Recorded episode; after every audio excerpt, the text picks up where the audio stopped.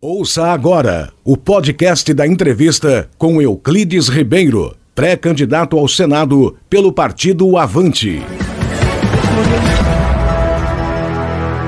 Olá, internauta que nos assiste em qualquer lugar do planeta e principalmente aqui no estado de Mato Grosso, onde o nosso objetivo do programa é mostrar o candidato ao Senado, Euclides Ribeiro da Silva Júnior, pelo Avante o advogado Euclides Ribeiro da Silva Júnior, do Avante, tem 46 anos, é pré-candidato ao Senado Federal na eleição suplementar que será realizada este ano aqui no nosso estado.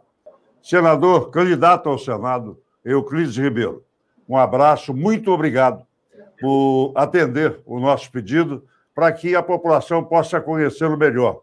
Eu que agradeço vocês terem me dado essa oportunidade de falar um pouquinho. Como realmente você falou, advogado, 46 anos, daqui da nossa cidade, daqui da terra, formado na Universidade Federal, tenho o prazer de agora, aos 46 anos, depois que as pessoas falam assim, já está maduro o suficiente, já se chamam de realizado profissionalmente, pessoalmente, é, indignado, inquieto com a política como vinha sendo feita, como vejo sendo feita todos os dias, do sofá da nossa casa, com o controle remoto na mão, digo eu, em vez de reclamar, resolvi me colocar à disposição e participar. O, o, o Euclides tem uma característica muito interessante, Edivaldo. Ele está recebendo apoio das pessoas é, mais inusitadas ou de forma mais inesperada. Recentemente, é, o vice-governador Taviano Piveta, que declinou da disputa ao Senado, né, e optou em fazer, em continuar ao lado de Mauro Mendes, se posicionou publicamente que pode vir a apoiar Euclides. Como que você recebe essa possibilidade é, de oficializar o apoio do vice-governador na sua disputa ao Senado, Euclides? Bom, era para ser uma surpresa, né? Era para ser um espanto. Mas trabalhando no, como advogado e trabalhando muito para defender os produtores, principalmente os pequenos, médios produtores de Mato Grosso, eu tive a oportunidade de conhecer o Taviano Piveta.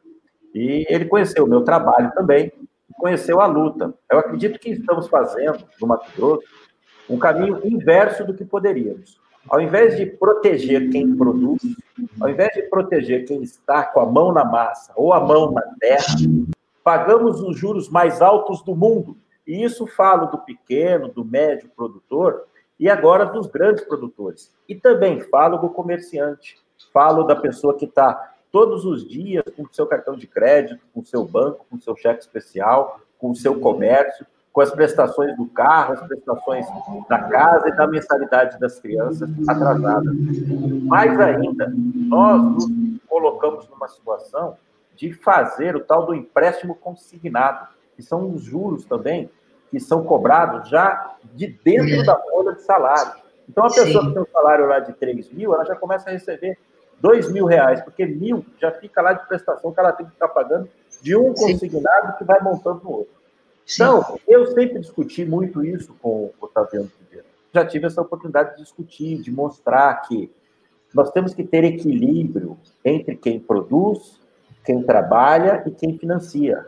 É para ser um triângulo assim, ó, retinho, aquele triângulo que chama triângulo equilátero. E o que nós temos que todos os lados iguais. E o que, que nós temos?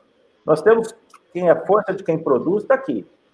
A vontade de trabalhar está aqui. A terra que nós temos também são as máquinas, a terra, as lojas, os shoppings, restaurantes. A base também está aqui.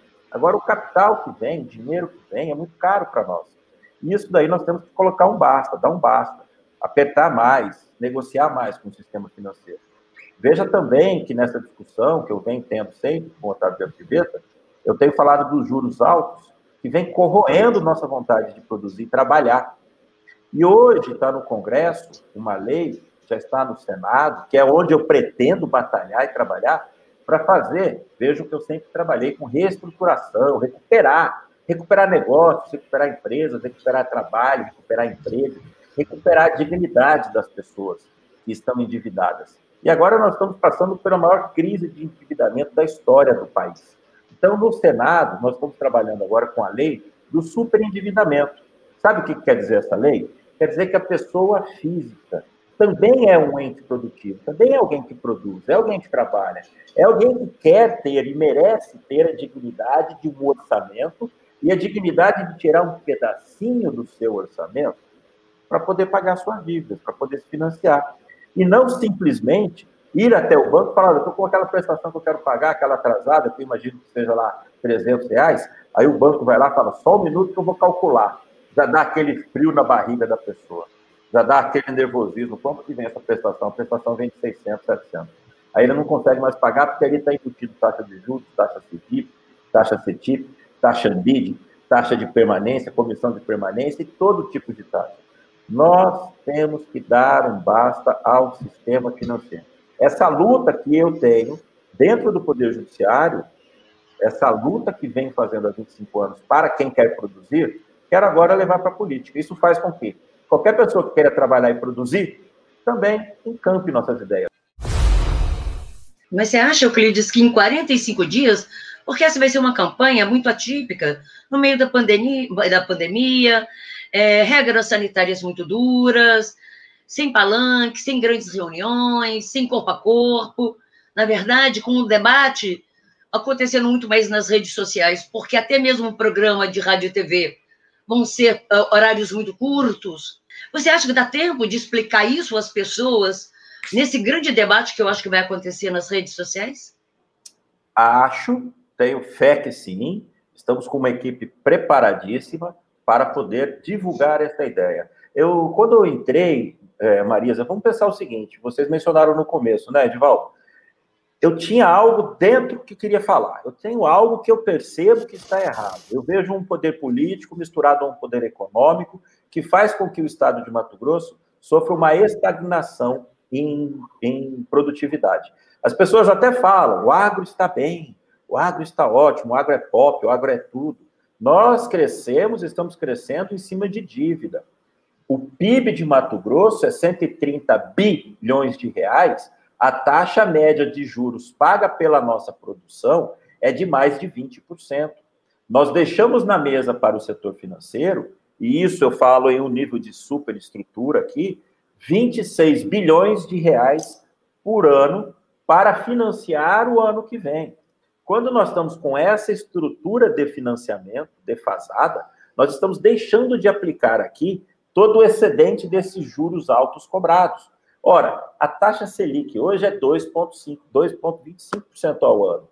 Como que nós estamos pagando 20% de taxa média? Média quer dizer o seguinte: tem muitos bons produtores, muitos bons empresários que captam a 3% ao ano. Então, se eles estão captando a 3, tem gente captando a 40, 50% ao ano. Então, nós estamos com um modelo errado de financiamento.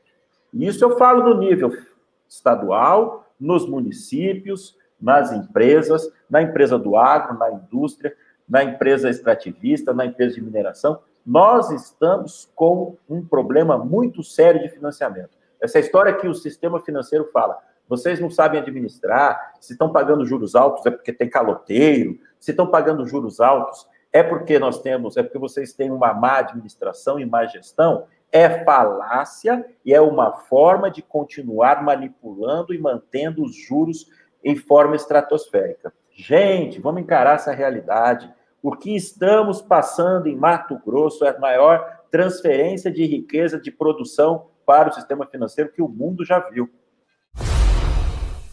Candidato Euclides. Pois não. O senhor cita é, o PIB de Mato Grosso, 130 milhões.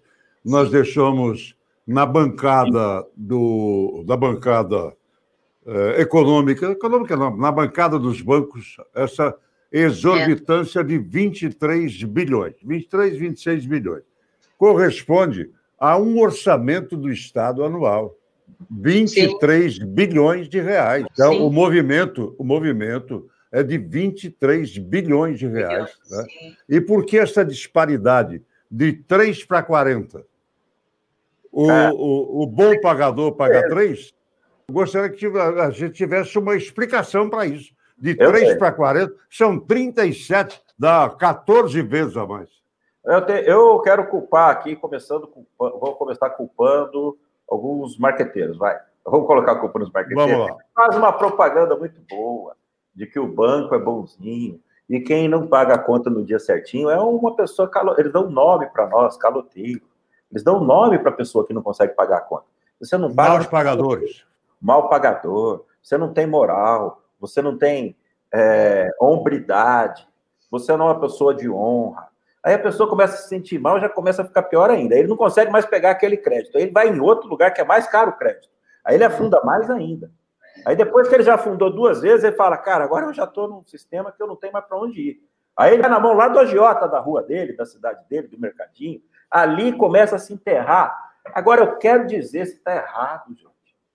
O que está acontecendo? Nós temos um milhão de pessoas no Mato Grosso com o nome sujo no Serasa ou negativado no SPC, um nome sujo sem crédito.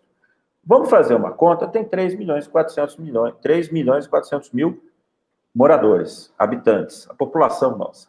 3 milhões e 400. Vamos tirar aí quem não está no mercado ainda, que não pode ter o nome sujo, quem não tem 18 anos. Então a gente tira aí um pedaço já da população. E tira lá o senhorzinho também, que não está mais fazendo compra, está só vivendo do salário dele. Então nós temos aí 2 milhões de pessoas para poder operar no mercado um milhão está com o nome sujo e o outro milhão está com o nome limpo funcionando. Agora, o que está fazendo esse um milhão de pessoas? Não, o, outro, o, outro milhão, o outro milhão está procurando ficar com o nome sujo, né? É, para pagar 40% de juro, está é, procurando ficar com o nome sujo. O que, que nós podemos fazer com essas pessoas? Então, essa lei nova, que eu também participei da criação dela, das discussões lá atrás, que é do superendividamento, que veio trabalhando com recuperação de empresas a desde o início da lei, né? Recuperamos aí 200 mil empregos ao longo de uma carreira, de uma vida também, não é uma mágica que Euclides recuperou 200 mil empregos, é uma carreira de vida. Eu somei tudo, falei, ah, tem 200 mil empregos aí que nós salvamos. Entre duas mil empresas que nós já participamos de reestruturar. Então, fizemos essa lei de superendividamento. É, nós temos dois modelos para seguir, ou um modelo francês ou um modelo dos Estados Unidos. Nos Estados Unidos, a pessoa física que está devendo, ela vai até o juiz e fala: Olha, eu não consigo mais pagar minhas contas, eu quero zerar. Aí o juiz pega, analisa a vida dela, vê lá a capacidade, realmente ela não consegue pagar aquela conta, porque é básico, não consegue pagar. Pessoas vivem hoje de pegar o empréstimo do outro para poder pagar aquele, aí depois pega mais o empréstimo do outro para poder pagar aquele. Aí a hora que quebra uma empresa, fica lá, olha, mas eu estou devendo 100 milhões, eu só consigo faturar 10 milhões por ano, como é que está devendo 100? Ah, eu estava pegando de um de outro para poder fazer funcionar essa roda, essa ciranda que o sistema financeiro queria que continuasse funcionando. Então o juiz pega, analisa lá, fala, realmente não tem chance. Risca a dívida, a partir de agora você não deve nada para ninguém. E fica sob uma administração, fica sob uma vigilância ali para que não cometa mais, para que não tenha crédito por, durante um período que daí a pessoa começa a se policiar para melhorar o crédito dela. Esse é o sistema americano. E o sistema francês, ele vai analisar e vai dizer: olha, você tem capacidade, a pessoa vai falar, eu só tenho capacidade de pagar X. E dentro daquele X, ele vai dividir entre todos os credores dele. Porque, Marisa, nós vamos passar por uma situação muito difícil agora. Nós perdemos 10% do PIB, nós tivemos que tirar 350 bilhões dos cofres públicos para poder humanitariamente fazer as pessoas poderem sobreviver, poderem comer, poderem ter alguma fonte de renda mínima, que é o auxílio emergencial. Então, isso tudo vai chegar a essa conta. Nós passamos por esse problema, foi um problema de saúde e um problema econômico. E a soma dos dois vai culminar em uma quebradeira muito grande. Isso daí já está previsto, as pessoas falam em 3.500 recuperações de empresas, e vamos ter aí, hoje já temos 70 milhões de pessoas negativadas, devemos chegar a 90 milhões de pessoas com o nome sujo. É uma massa, é um grupo, é um mercado consumidor. Mas é um número, Euclides, só para saber, é um número dentro da pandemia? Esse número já vem, eu, você vai se lembrar, Marisa, de muito tempo atrás, o Ciro Gomes falou no. Aliás, eu estou achando uma proposta muito parecida com o Ciro. É, mas só que ele não tinha, ele não tinha, depois daquilo ali, nós passamos a estudar e achar uma solução.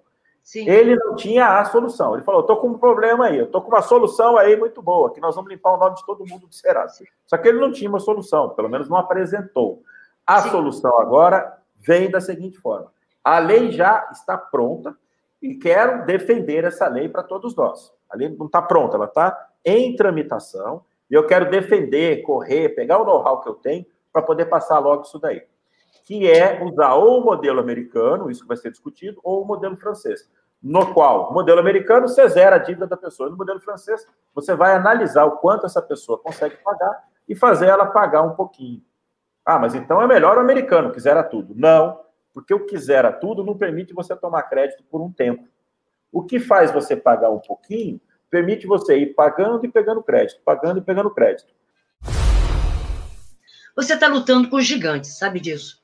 Você está é, é lutando aí por uma vaga deixada para a cassação é, da juíza aposentada Selma Ruda, com nomes como Fávaro, que está interinamente está ocupando já a vaga no Senado, tem o Nilson Leitão, tem é, é, e está entrando agora, e isso saiu inclusive nos sites como do Boa da Notícia, mas também em sites nacionais, a entrada é, em cena nessa disputa do Pedro Tax, do ex-governador Pedro Tax, é, que, em que pese que ele tenha sido derrotado, tenha ficado em terceiro lugar, é um homem com nome consolidado, foi, é, né, foi já senador, e como senador foi um bom senador, as pessoas discutem que até no executivo ele não teve essa resolutividade. Mas ele está aí lutando com grandes nomes. É, eu vou usar uma coisa que o Antero fala e o Divaldo fala. Você tem café no bule? Está preparado? Tenho. Estou muito preparado. E café no bule, para mim, é conhecimento, é técnica, é saber ter uma proposta, um propósito. Eu entrei nesse campo político com um propósito. Eu não consigo mais dormir sabendo o que sei sobre como é feita a política, sobre como é feito o sistema econômico, sobre qual a influência que o sistema econômico tem no setor político, para poder fazer as leis continuarem roubando de quem está produzindo, tirando direito, dinheiro e dignidade de quem está produzindo e entregando para quem está especulando.